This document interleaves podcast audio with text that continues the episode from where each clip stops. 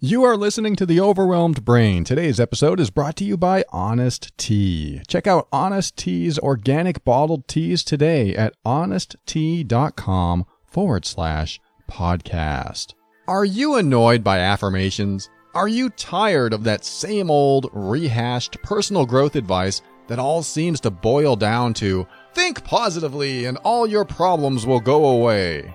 If affirmations feel like lies and positive thinking feels like denial, then I want you to get ready. The overwhelmed brain is here to help you create the life you want now.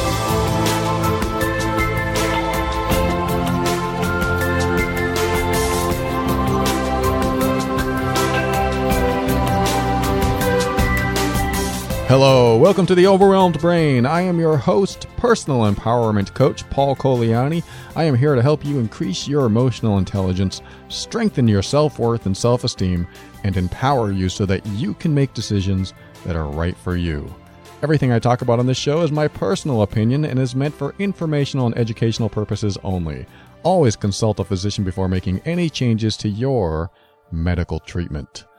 All right, the first thing I want to talk about is um, something that's going to be a little uh, complex, and it's called double binds.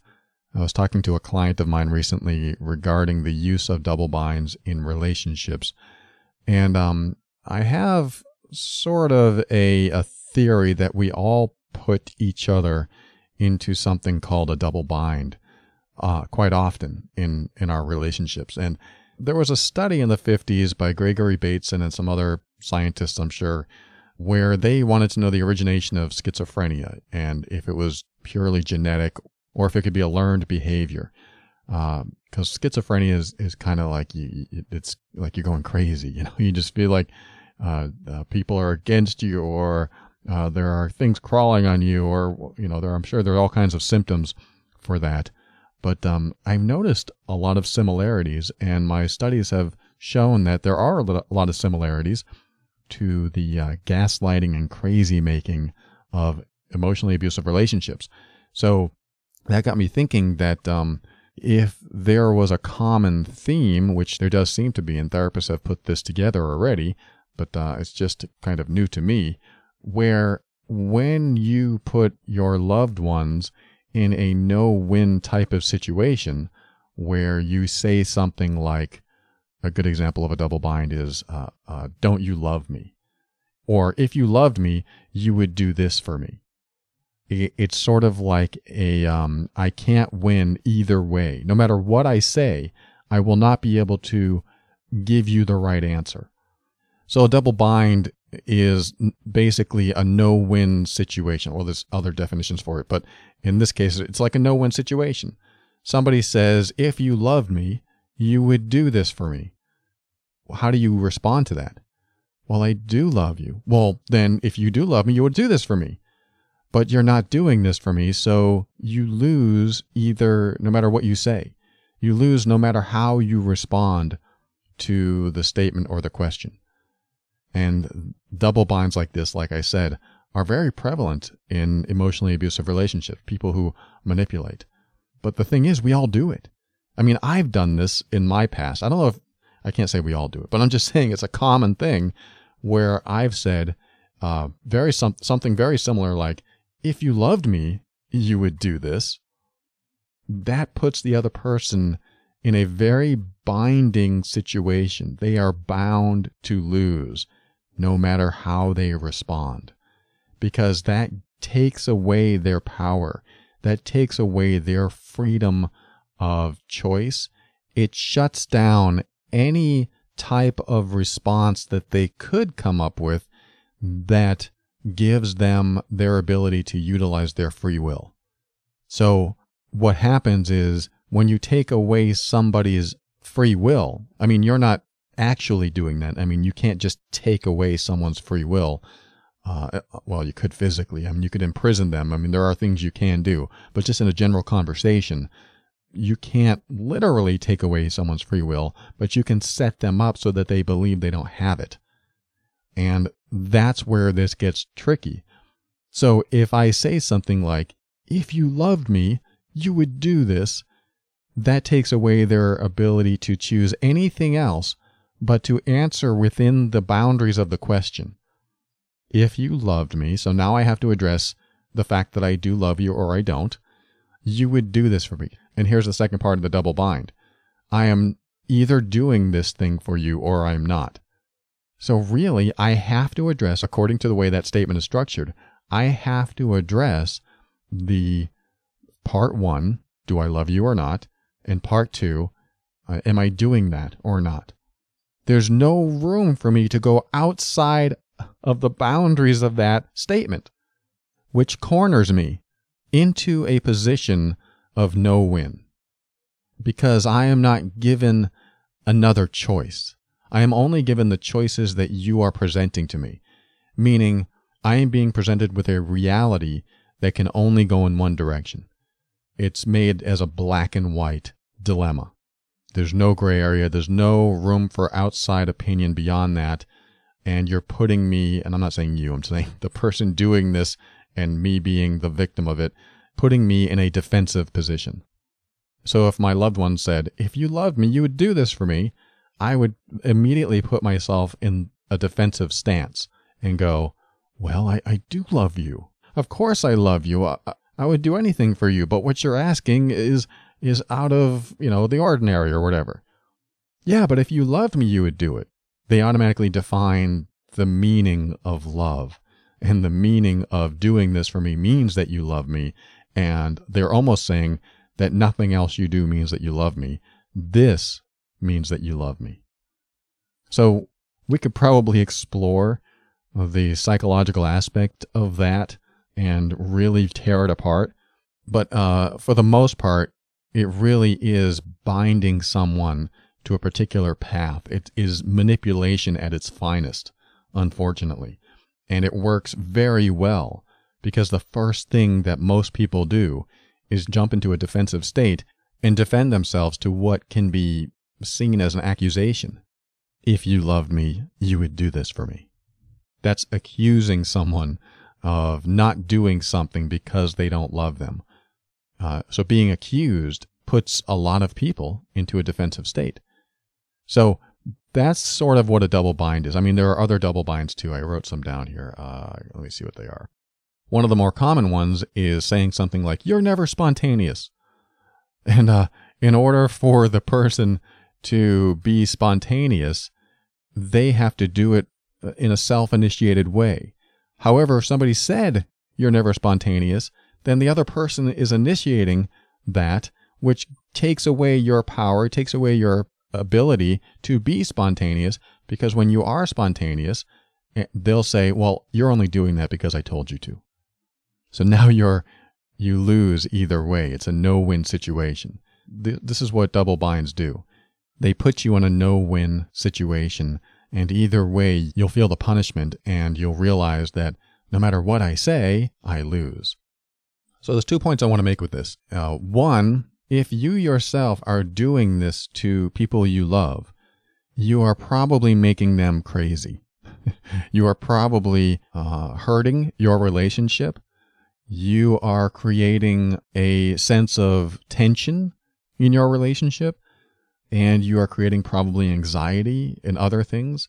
So it's important that you understand that when you come up with these questions or comments, no matter how they answer, and you don't give them the room to answer in a more free-form way. Like you structure your question and they have no choice but to address exactly what you're talking about. Like they can't go outside the boundaries of your communication. They have to address the components of your statement Otherwise, you can prove it's true or whatever you're you're trying to do. The whole point for someone to use a double bind against you, uh, which isn't necessarily conscious, it's just the way they've learned to communicate and get their needs met and get the answer they want from you. Uh, the whole purpose for them to do that is to put you in a place that no matter what, I will be right and you will be wrong. And when they create a double bind uh, on you, and no matter how you answer, you lose, they win. So I think it's important to start seeing the double binds in your relationship. start identifying when double binds occur. And if you don't like the, the name double bind because you can't remember it, just ask yourself, what is binding me to a particular answer instead of answering the way I want to answer or that's healthy? Another way to look at it is a no win situation. No matter how I answer the question, I will lose and they have, you know, one up on me. There's a great um, comment I heard it goes, uh, the person asking the questions controls the conversation. So as long as someone is asking you questions, you're always engaged in a way that forces you to continue answering those questions. Like if um, somebody came in the room and said, What are you doing here? Uh, what's the first thing you think of? the first thing I think of is, I have to answer this question. Oh, uh, I live here, or I'm shopping or I'm waiting for someone. You know, the first thing you do is you think, I must answer this question because this person must have a reason that they're asking me. Maybe they're the boss. Maybe they live there and you're not supposed to be there. Maybe you're in a room that they've um, reserved and you're not supposed to be in that room or whatever. You apply some sort of authority on people who ask the questions. And this can be very manipulative. If, if you ask people questions, they stay engaged, continuing to answer, and almost as if they have to defend their actions because they believe in their actions. So why not defend their actions? They have to stay in that state. And then the person says, uh, How long are you going to be here? And you go, Well, I'm going to be here for another 15 minutes. And then you might say, Well, is there a problem? I mean, am I supposed to be here or what's, what's going on? And then they might keep you engaged by going, Well, who said you were allowed to be in here? And still, you are on the defensive like you're doing something wrong. It's sort of like a parent, how they talk to a child. When you feel like you're being talked down to like that, you're going to continue answering as long as they keep asking the question. Now, I call this place uh, trance. I call it when you are engaged and continuing to be on the defensive and answering questions, you're in a trance. You're in this space of, I got to keep answering. I got to keep answering. I might get in trouble. I got to keep answering. And this trance is hard to pop out of because there's a little fear, probably. You might feel like, well, if I ask them a question, they might think I'm being defiant. And then what will happen? So we keep ourselves in this pattern, in this state of trance hoping that there's a resolution. Because if they go, oh, okay, well, never mind, I thought this was a different room, or oh, oh, I, I heard from Peter and he said it was okay for you to be here. I just want to find out. Thanks so much. And then they walk out of the room. Then you feel some, possibly, some resolution. You feel like, oh, there was an escape out of that uh, scary place that I was in. Uh, you may not be scared, but you get the idea. It's like you're continuing to be questioned as if you were being interrogated in regards to a crime. It's an uncomfortable feeling, so you just want to answer the questions as honestly as possible, hoping that they get their resolution. And this is part of that trance. We're trying to help someone else get their resolution instead of focusing on our own resolution. And I think that's important. How many times do we do this in life? How do I help you get happier? How do I help you get your needs met? Instead of going, wait a minute, this person is violating me. This person is dis- disrespecting me. I like to look at it as how am I being violated, disrespected, neglected, blamed, shamed, or something else? Is anything like that happening here? Because when I feel it, I might have to address it. I might have to stand up and go, hey, wait a minute, you're being a little rude. Can I ask you what the problem is? Now, that kind of response, that might be hard for some people to do. It might be hard for you to do. Uh, but it is a good response to take control of your life, take control of the situation, take control to the point where you can understand what's going on so that you aren't continually put on the defense. Uh, you're not continually questioned without knowing what exactly is happening. Now it's time to turn the tables. Hey, I'm sorry if I'm not supposed to be here. Can I ask what's going on? I mean, you want to get out of that defensive place, especially when you feel like you're being led down a road that you feel violated, disrespected, neglected, blamed, or shamed. You want to get out of that space so you get to keep your power. Losing your power, that puts you in uh, more of an abusive mind state. I hate to say it. An abused mind has very high levels of toleration and becomes very resilient to this type of um, questioning or approach. Why are you doing this? Why would you do this to me? If you loved me, you would do this for me. All of these things that will make even the abused person feel violated, disrespected, neglected, blamed, shamed, and so on. But they've learned to be resilient to those feelings. Oh, I'm going to accept that because I don't have the resources or the tools to get out of that state. I just know that uh, there must be something wrong with me. So I'm going to stay in this state and just answer the questions, do the best I can, even in the no win double bind situation. So the structure of this whole thing is very abusive.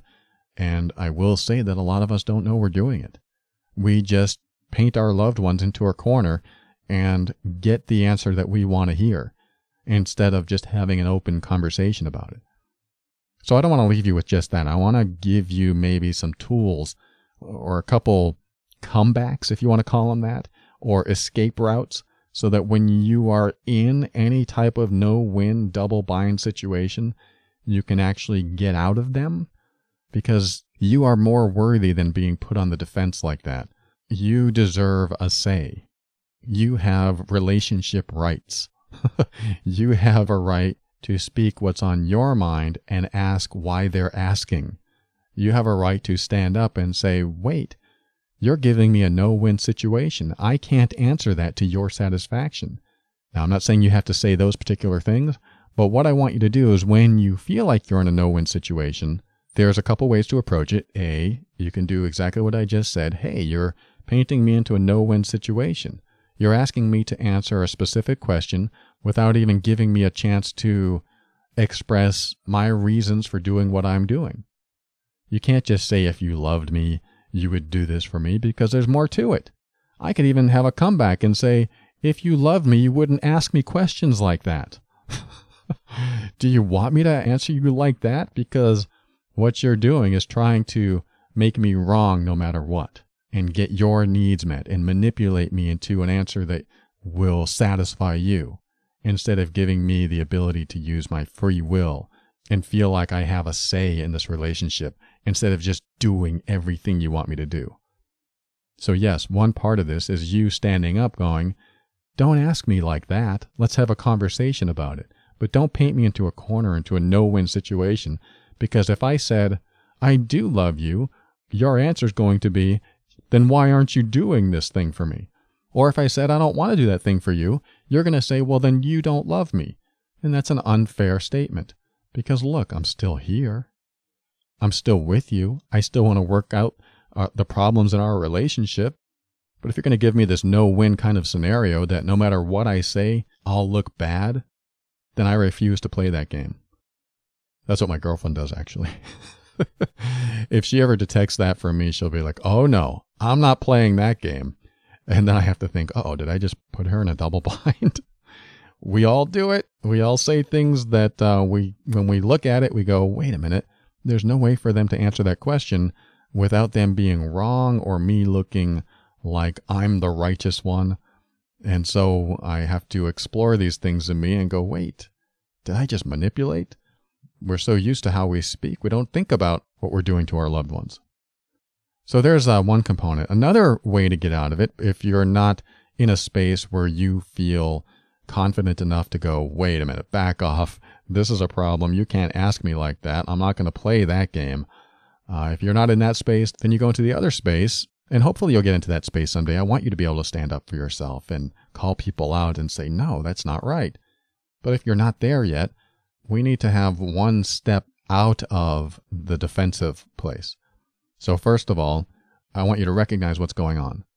What's going on? They're they're putting me in a no-win situation. Okay, I recognize that. So no matter what I say, if it doesn't fulfill their criteria, then they will have proven me wrong and themselves right. All right, so I can't really answer in the way they're uh, stating the question or the statement. So what do I do? Well, let's take the example. If you loved me, you would do this for me. Where I go with that is is I only address one portion of the statement. So if I was in a situation where I didn't feel confident enough to stand up and say, hey, back off, I'm going to zoom out and get a bigger picture of what's going on here and ask myself, what are they trying to accomplish? What is their goal here? Obviously, their goal is to get me to do something for them. So instead of focusing on, if I don't do it, I don't love you, I focus on the thing they want me to do and ask the question, so it's important that I do this for you. Now, what I'm doing is turning it around and asking them a question and only focusing on one half of the double bind. I'm focusing on the part that um, I want to know more about. Because the love part isn't what's at question here. That part's already taken care of. They're trying to use my love against me.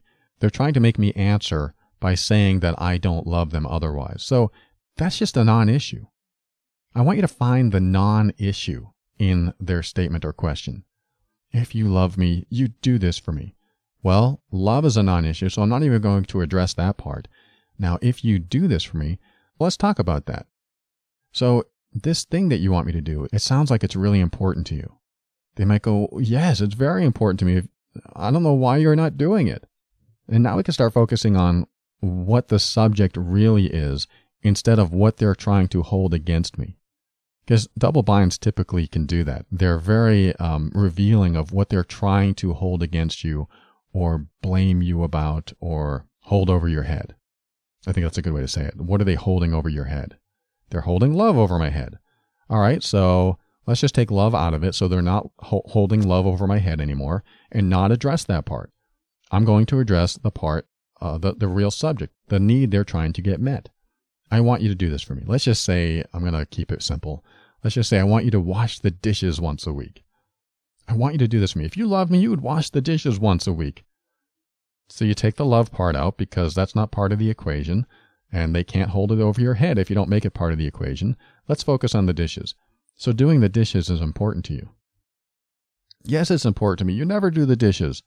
And now you can have a conversation that doesn't involve manipulation. And you could say, You're right. I, I don't do the dishes. I, I work very hard and I'm sorry. I didn't know how important that was to you. Or you can say anything that comes to mind. But what you're doing is taking both of you out of the manipulation equation and starting to focus on the subject at hand because you can have a real conversation about the subject. It might be true you don't do the dishes and you're too tired and you don't think you should have to do the dishes. And that might be a conversation you get into or a very heated argument.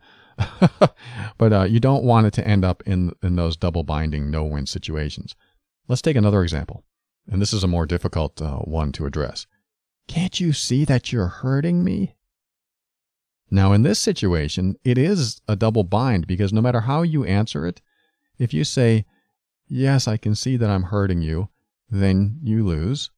And I mean, you might not lose. I mean, that you could be hurting them, but let's just say you're not. Let's just say that they're using that as a manipulation. So if you say, Yes, I can see how I'm hurting you, then they're going to be like, Yep, right.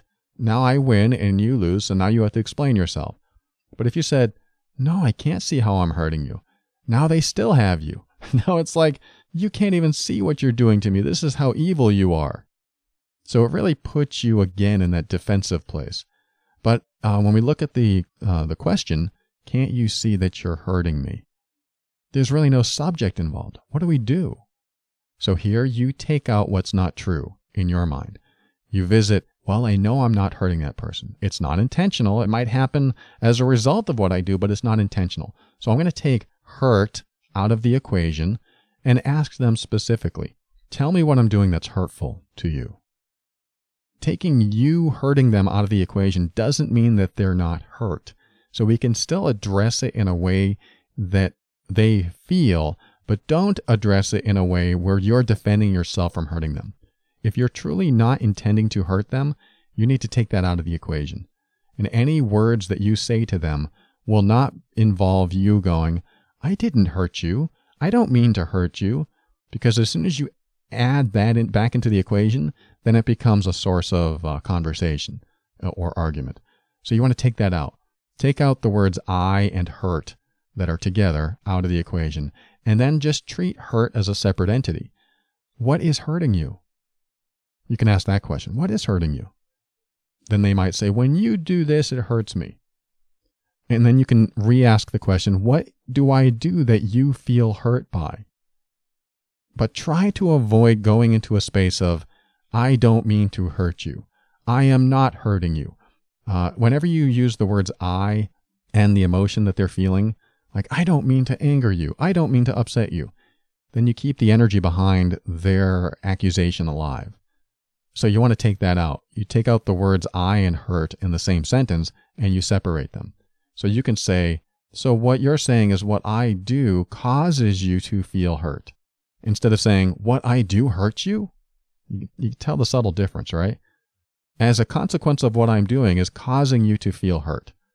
You're breaking it out a little bit and you're not making you the direct cause, but you're saying that their reaction is hurt, but you're not the cause of that. It, their reaction is the cause. So what I'm doing is causing you to feel hurt. That's what I'm hearing. And they might go, Yes. So let's talk about what I'm doing. Well, when you do this, it hurts me. Yeah, what specifically about what I do is causing you to feel that way? And now you're now you're focused on the behavior, your own behavior. Because you might be doing something that's hurting them. They might be absolutely right. But when they ask the question that puts you in that no-win situation, can't you see that you're hurting me? Again, ask yourself, do I have the option of answering yes or no without this going into a, a deeper place of upset? That might not be the best question. I might have to think of a better one. but you get the idea. Is answering yes or no uh, going to work out for me? If it doesn't, then you want to focus on the subject and not the emotion. The subject is what I'm doing. What am I doing? What specifically about what I do causes you to feel hurt? Let's focus on the subject. This might be hard to do in the moment because you get triggered, you're emotionally activated and energized, and you're in the moment but it does take some practice to step outside, make it a bigger picture. What are their needs? What are they trying to get met? Because when I look at that, like, can't you see what you're doing is hurting me?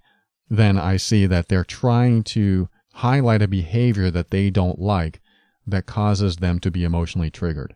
But if you jump into a defensive space, like, I'm not doing that to hurt you, I'm not doing that, you, it suddenly becomes all about you, then that's where the trance begins and you can't escape out of it and you'll likely not have a very productive conversation, and the other person will be able to successfully manipulate it, and uh, you won't feel very good. And even probably they won't feel very good unless they're doing it intentionally because no one gets their needs met. They feel hurt, unloved, what have you.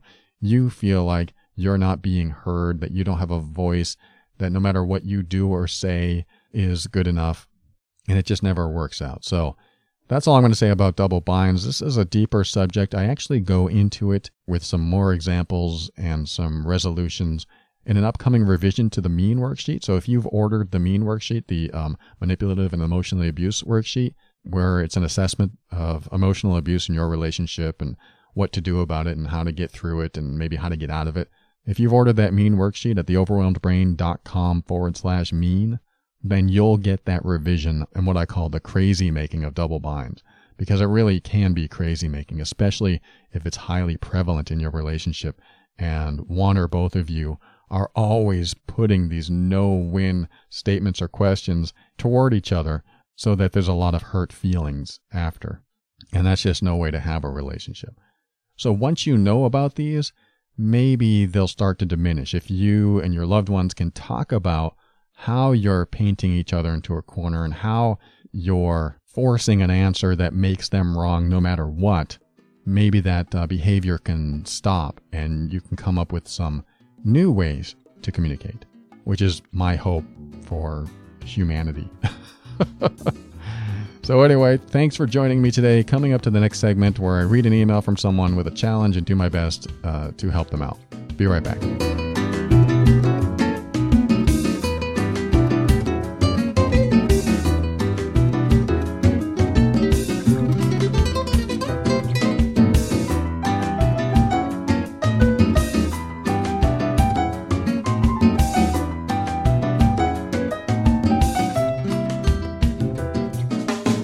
Right, a few episodes ago, I talked about that movie, Twilight. Well, I didn't really talk about it. I admitted to watching it. It was what Honest Tea calls a refreshingly honest moment. I love those refreshingly honest moments. They're often the unspoken gaps in stories that we tell our friends and family because we only want to share with them what we believe they should know. Like, yeah, my girlfriend and I went to dinner and saw a movie. We had a great time.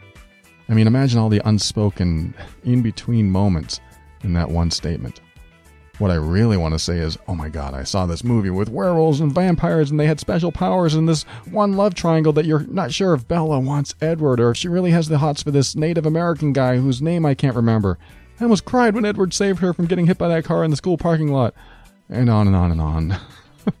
you don't typically share those more personal, intimate details about yourself because, you know, you might be afraid of what somebody might think of you. But you know me, this show. I typically share personal details, not because I think you should know every single detail about my life, but because sometimes I do like to be a little bit refreshingly honest, just to tell you that it's okay to be that way. Honest Tea encourage you to share something refreshingly honest about your life. When they asked me to do it, that's the first thing I thought of that movie. I don't typically go admitting in professional circles that I love the Twilight series, except one of the movies was pretty awful, and I don't want to talk about that one. But if I'm asked if I like Twilight, I'm going to be honest. Honest Tea is refreshingly honest as well. They have a project going on right now called the Refreshingly Honest Project. I encourage you to be the authentic you, and Honest Tea is encouraging honesty. They want you to share your lighthearted truths as well. They also want you to know that honest tea is honest, from the way their ingredients are presented to their efforts to make the earth a better place. Take a sip and taste the honest difference. I want you to try it for yourself and perhaps share a laugh in a bottle of honest tea with someone you appreciate. Or maybe buy a bottle for someone you don't even know. I'm joining Honest Tea in celebrating the lighthearted ways we're less than perfect through the Refreshingly Honest Project. I've shared with you a refreshingly honest moment for me and I encourage you to do the same. If you want more honesty, learn more by visiting honesttea.com forward slash podcast. This show has been promoting authenticity and honesty since day one, so visit their website and share your refreshingly honest moment too. honesttea.com forward slash podcast.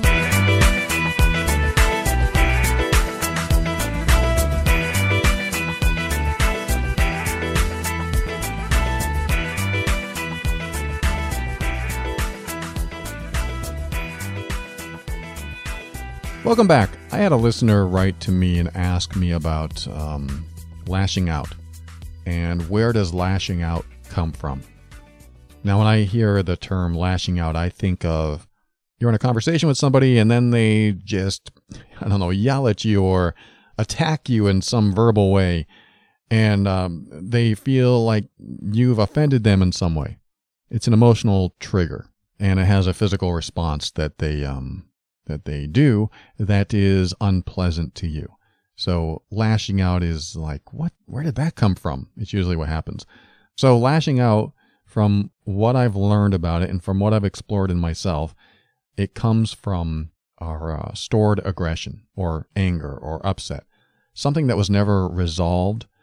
And because it wasn't resolved, it continues to appear every time uh, you're emotionally triggered. Now, an emotional trigger is an emotional reaction that ignites uh, stored emotional energy. What is that? Stored emotional energy is present when there's a significant event from your past that hasn't been released or resolved. The most prevalent type of stored emotional energy is negative. Yes, there's positive stored emotional energy, like um, that time I put a bunch of fake plastic spider rings. Have you ever seen those? There are these little Halloween black spiders that you put on as a ring on your finger. Well, I got a bunch of them, like 20 or 30 of them. And I cut the rings off and I put them in my dad's bed and I covered it with blanket. And um, I forgot about it. And this is when I was living with my dad a long time ago. And uh, we spent the day together and then I forgot all about it and he went to bed and I was still up watching TV, and he came out holding his heart. and uh, for the longest time, uh, just thinking about that memory made me crack up. Now, it was dangerous because he's older than me and he could have actually had a heart attack. But, um, you know, to give you closure to this story, he opened the door. I looked up at him and he looked, he was holding his heart and he looked like he had just had a heart attack. And I suddenly got scared and I'm like, oh my God, what's wrong, Dad? Are you okay? And he goes, I, I got in bed and I felt something. And then I started cracking up because I remembered what I did. And he goes, and I, I didn't know what it was. And I flipped on the light and I saw all these spiders in my bed. I just couldn't control myself. I was crying. I was laughing so hard. And um, I, I feel bad about it now a little bit. And, and uh, it was just a memory that stuck with me. So in that moment, that laughter made an impact and became stored emotional energy in my system and it was attached to that memory so that uh, for years every time i told that story i would just end up laughing about it because that stored emotional energy was still in there attached to that memory. So aside from a mean prank on an older person uh, that stored emotional energy happens when there's a significant event in your life where you feel something powerfully emotional. For example, if you were abused, you might have a memory attached to that abuse with an emotion attached to that memory.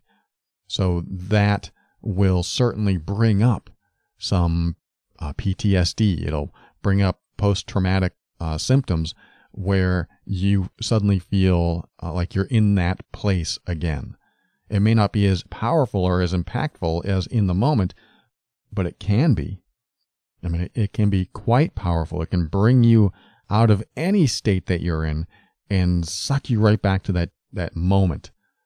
And uh, that's what an emotional trigger does, is that when you experience something in the moment, it sucks you back to a previous time uh, when you felt that way uh, for the very first time in, in a very powerful way. So we walk around with this stored energy, and all it takes to activate it is for someone to remind us of how we felt when we first experienced that emotion. Whether we're talking about our past, whether we're, I mean, we could talk about our future and then be reminded of something about our past. And then suddenly we're triggered. And then suddenly we lash out. I mean, if if it goes that far. I mean, I, I grew up in a household with an abusive, aggressive alcoholic. And uh, when I got into my first relationship where the person started to drink alcohol, even just one drink, I became emotionally triggered. I, I lashed out, What are you doing drinking? And uh, I was not very pleasant to be around because I had such a negative impact from childhood and that I, I figured that if someone drank around me, it was dangerous. They were going to alter their state. I was not going to be a happy person around them. They were putting me in danger. So for the longest time, if anyone I loved drank alcohol, I would get upset with them. It would trigger my fear. So to the person who wrote asking about uh, lashing out behavior, that's what it is. And I think it's uh, a good idea that when you find yourself lashing out to usually someone you love, I mean, it's kind of strange, isn't it?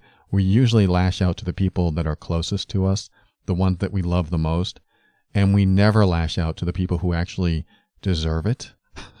the people that uh, do us wrong out in the world. We don't always, I mean, some of us do, some of us don't, but in my life, I never lashed out to the people that actually deserved it.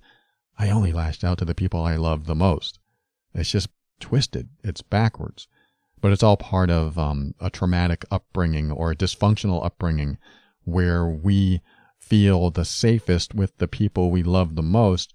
Therefore, we feel safest to feel anything, to feel anger, to feel um, vengeful, to feel upset in any way we feel safe enough to to be anybody we want and be vulnerable enough with these people because we know that uh, they probably won't hurt us back.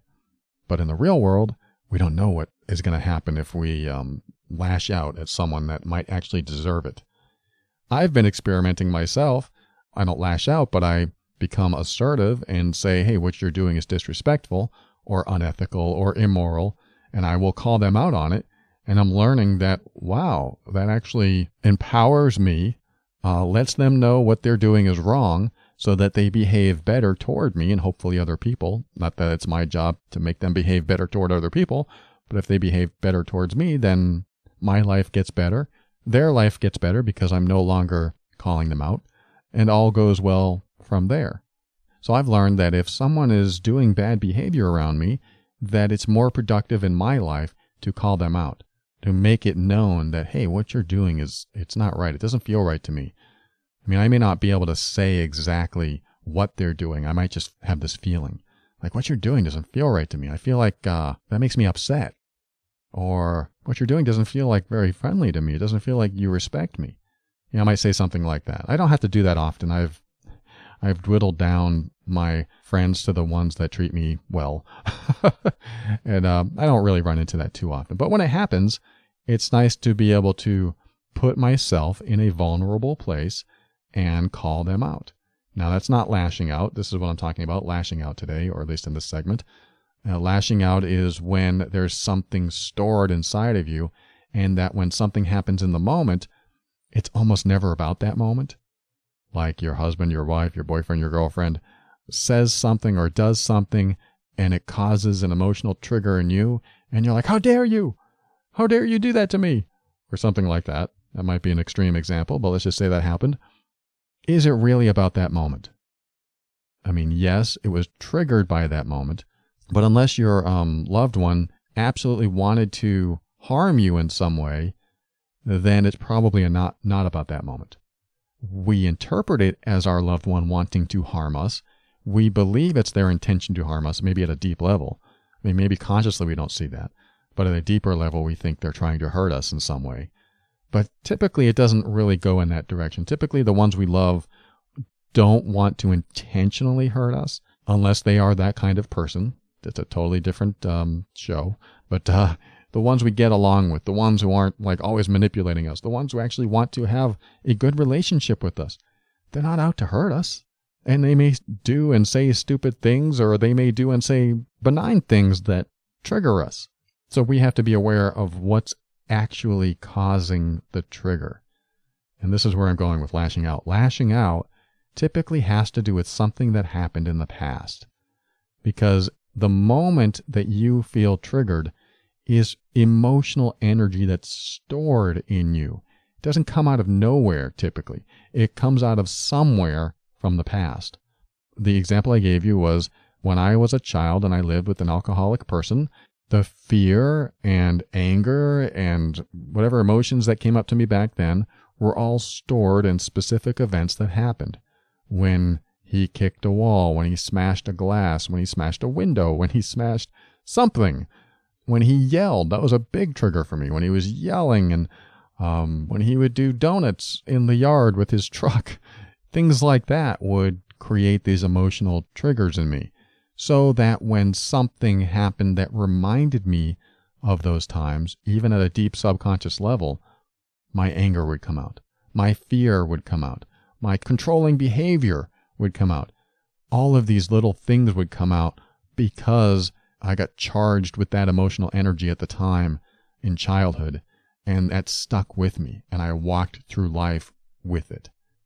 So when I look at someone lashing out, I can almost always see that it's a um, emotional energy from the past. It's when it happened, when it originally happened. And there are questions that you can ask yourself if you find yourself lashing out. And um, I can give you a few of those now. It's like, uh, some of the obvious, like, why did I lash out? Why did I just lash out?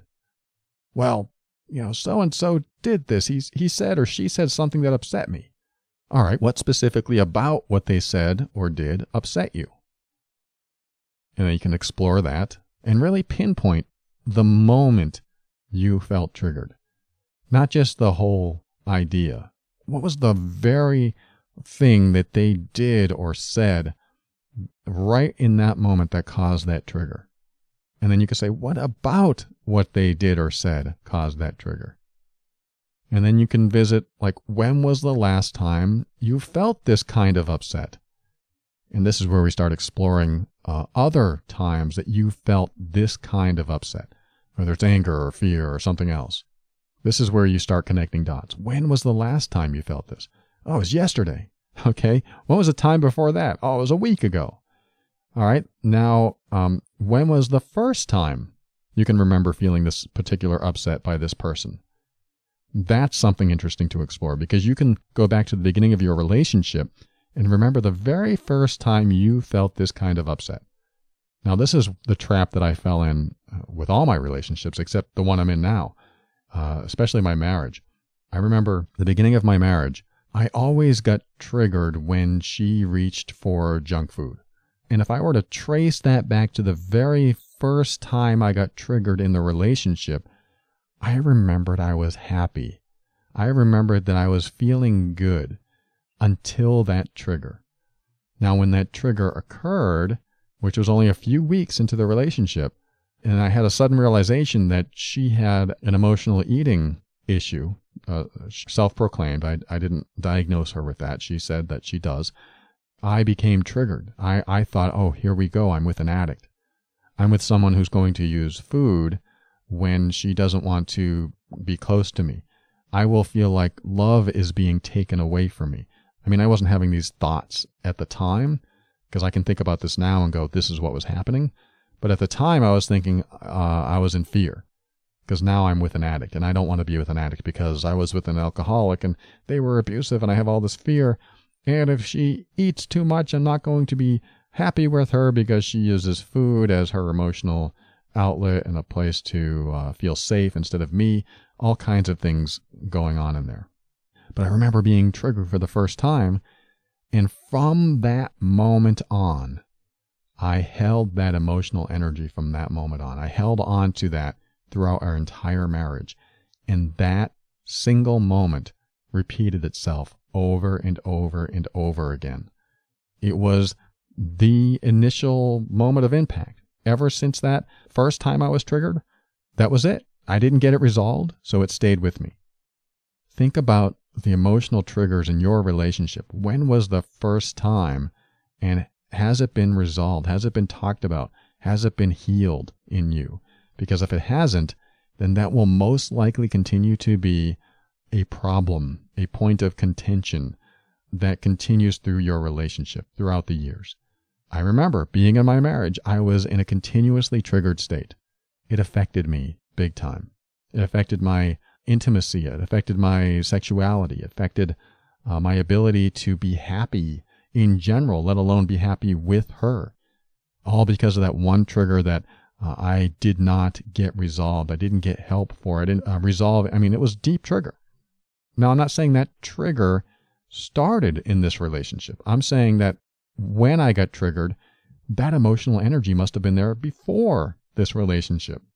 And this is where you go back even further into the past and you ask yourself, when was the first time that you can remember feeling this kind of upset or something like it by anyone else in your life?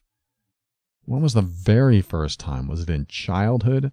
Uh, typically it is uh, or when was it when you grew up and you had a relationship or or whatever you were in a particular situation when was the first time and what you're looking for are times when you felt violated disrespected neglected blamed shamed or something else when you can pinpoint the first time oh i remember when i was 10 and my stepfather did this i remember that time if you can pinpoint that time and connect the dots and you can't remember an earlier time than that, then you can start to unravel the grip that this emotional trigger has on you.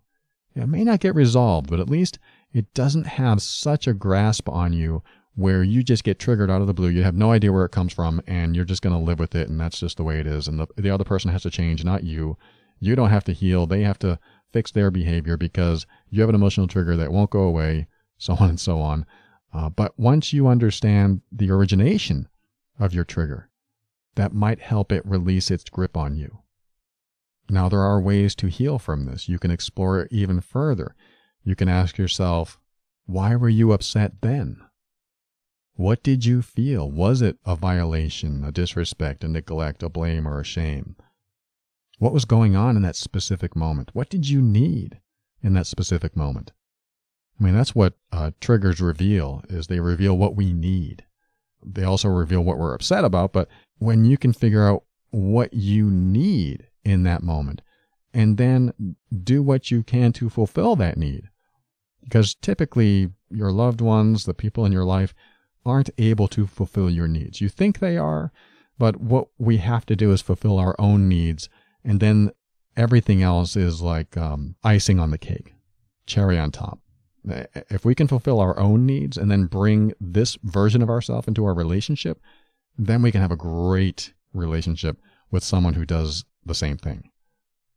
But if we can't fulfill our own needs and we utilize other people to fulfill those needs, they will become our new emotional triggers because we haven't resolved those things inside of us. So that might require therapy. That might require listening to shows like this, uh, introspection, reflection, whatever you need to do to get to a place where you start unraveling this and loosening its grip on you. So where I like to go with lashing out is finding out when it really started. In the big picture, all you have to do is go, I just lashed out. What emotions were present? Did I feel violated, disrespected, neglected, blamed, or shamed? Is it something else other than that? And when did I feel that for the very first time in my life? And start to, you know, um, connect the dots. Now, there are times when you don't remember what the event was, but you remember feeling that way for some reason. So here's a seed I want to plant into your unconscious mind. When you're ready to explore this emotional trigger, just allow your unconscious mind to present it to you when you are ready to uh, work with it. So that may take you a day or a year. I don't know. But I'm just planting that seed to give your unconscious mind permission to work with you through this. I know that sounds strange treating it as a separate entity, but just realize that it, uh, it stores a lot of information and it has your best interest in mind for you. And there are things that it knows that it can share with you when you're ready to deal with it, when, when you're ready to work with that information and uh, start changing and healing your life. And I've had to say this to myself. I've had to say, whatever it is going on down there, bring it up. I want to deal with it right now because I'm sick of going through this. You know, there might be a place that you get to where you're just sick of it happening, the same things over and over again, the same kind of upset, the same arguments. You might have to ask yourself at a deep level, whatever is going on down there, bring it up so I can deal with this. I'm getting sick of this. And that gives a little message to your subconscious mind too, letting you know that, okay, it's time. And if you can allow that to happen and uh, just bring it up, you might have some tears over it. You might have some anger over it. Uh, but if you can't handle it, you know, certainly seek uh, support, seek a good friend, seek therapy, whatever you have to do. And what you might find out is that the resolution, the resolve that you come to from that original trigger when you were younger, once that's resolved, you don't get triggered today. That's the goal. So thank you for writing that question about lashing out. Good question. Uh, I have an email from you. I'm going to repl- reply to you directly, uh, but I hope this helps answer that question. Thanks for tuning in. We'll be right back. I'll say some goodbyes and close the show after this.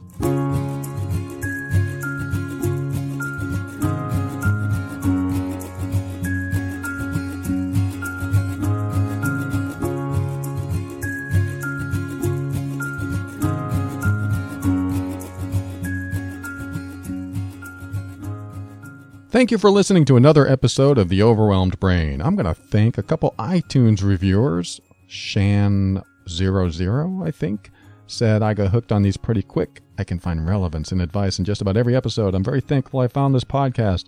I look forward to them each week. Highly recommend it for anyone trying to focus on bettering themselves and living a more positive, fulfilling life. Thank you, Shan00. And this one's funny. Uh, Matt R. Jennings said, Safe not too heavy with a side of fulfillment, not hokey, not clinical. It's therapy for your ear holes. Take that, ear holes. All right. Well, thank you, Matt R. Jennings. I appreciate you. I also want to thank today's sponsor, Honest Tea. Go to honesttea.com forward slash podcast and check out their organic bottled teas today. Really, do it. Go check it out. And the Mean Worksheet is now available. It is the Manipulation and Emotional Abuse Workbook that's uh, an evaluation and guidance system to reclaim your power after emotional abuse. Are you in an emotionally abusive relationship? Check it out. Go to theoverwhelmedbrain.com forward slash mean, and you'll get a 200 item checklist of signs and symptoms, plus a description of manipulators and the types of manipulation and all the subtle tactics that they use. You get three audio conversations with manipulation survivors and experts, a path to your next steps, including healing and regaining your power, and a whole lot more. Go check it out, theoverwhelmedbrain.com forward slash mean. And I want to thank the patron members. If you get value from the show and you want to support it, go to patron.theoverwhelmedbrain.com. The patron program is not only a way to support the show, but it also gives you access to uh, the mean workbook that I just talked about, the other worksheets that I've created, and a whole bunch of free episodes and um, even email coaching. So give and get back. Patron.theoverwhelmedbrain.com. And whether you're a patron or not, I want to thank you. If you're listening to this show, I appreciate you. If you've purchased one of my books, worksheets, or used the Amazon link on the website at theoverwhelmedbrain.com, that's the easiest way to give back. So if you really do want to give, go to theoverwhelmedbrain.com and click on that Amazon link every time you shop. Your shopping habits are making a difference, so thank you. And finally, thank you to Kevin MacLeod of Incompetech.com for some of the music transitions in The Overwhelmed Brain. You know, talking about uh, the mean worksheet, there's a section in there called Plan Ahead. And uh, these are some of the important steps to take if you choose to leave the relationship. Because uh, one of the things that a manipulator will often do is um, interpret your desire to end or leave the relationship as a threat.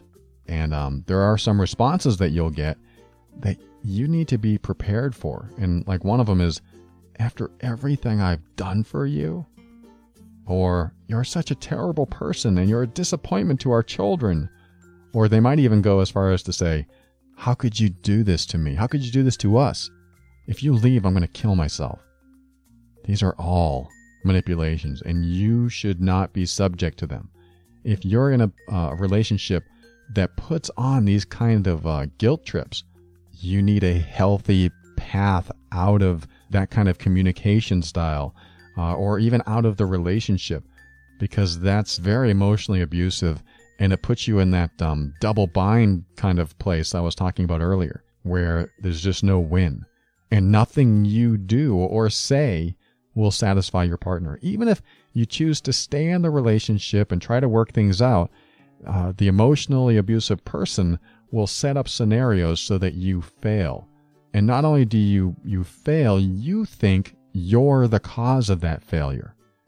It's sort of like um, an email that I got the other day, or it might have been a month ago.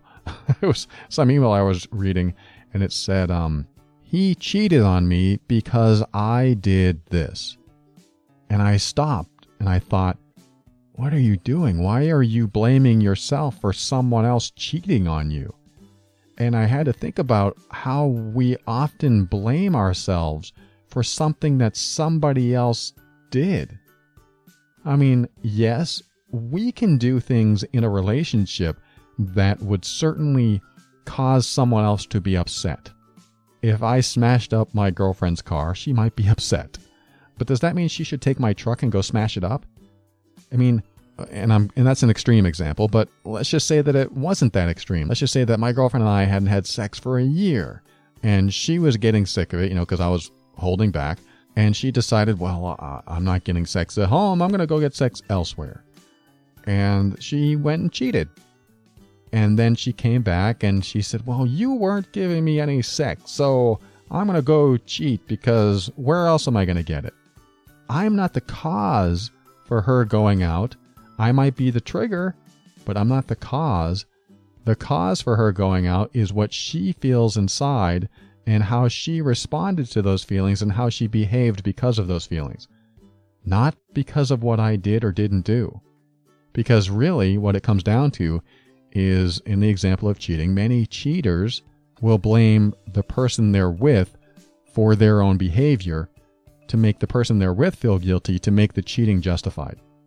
And that to me is not healthy. If you are blamed for someone else cheating, I want you to turn that around and know that the person who cheats is the one who took the steps to do it. And when they try to blame you for it, that is really an excuse. And it's them saying, I chose not to tell you how dissatisfied I was in our relationship. So instead of doing that, instead of facing up to that and facing you, I decided to go get my needs met elsewhere. That's what that's about.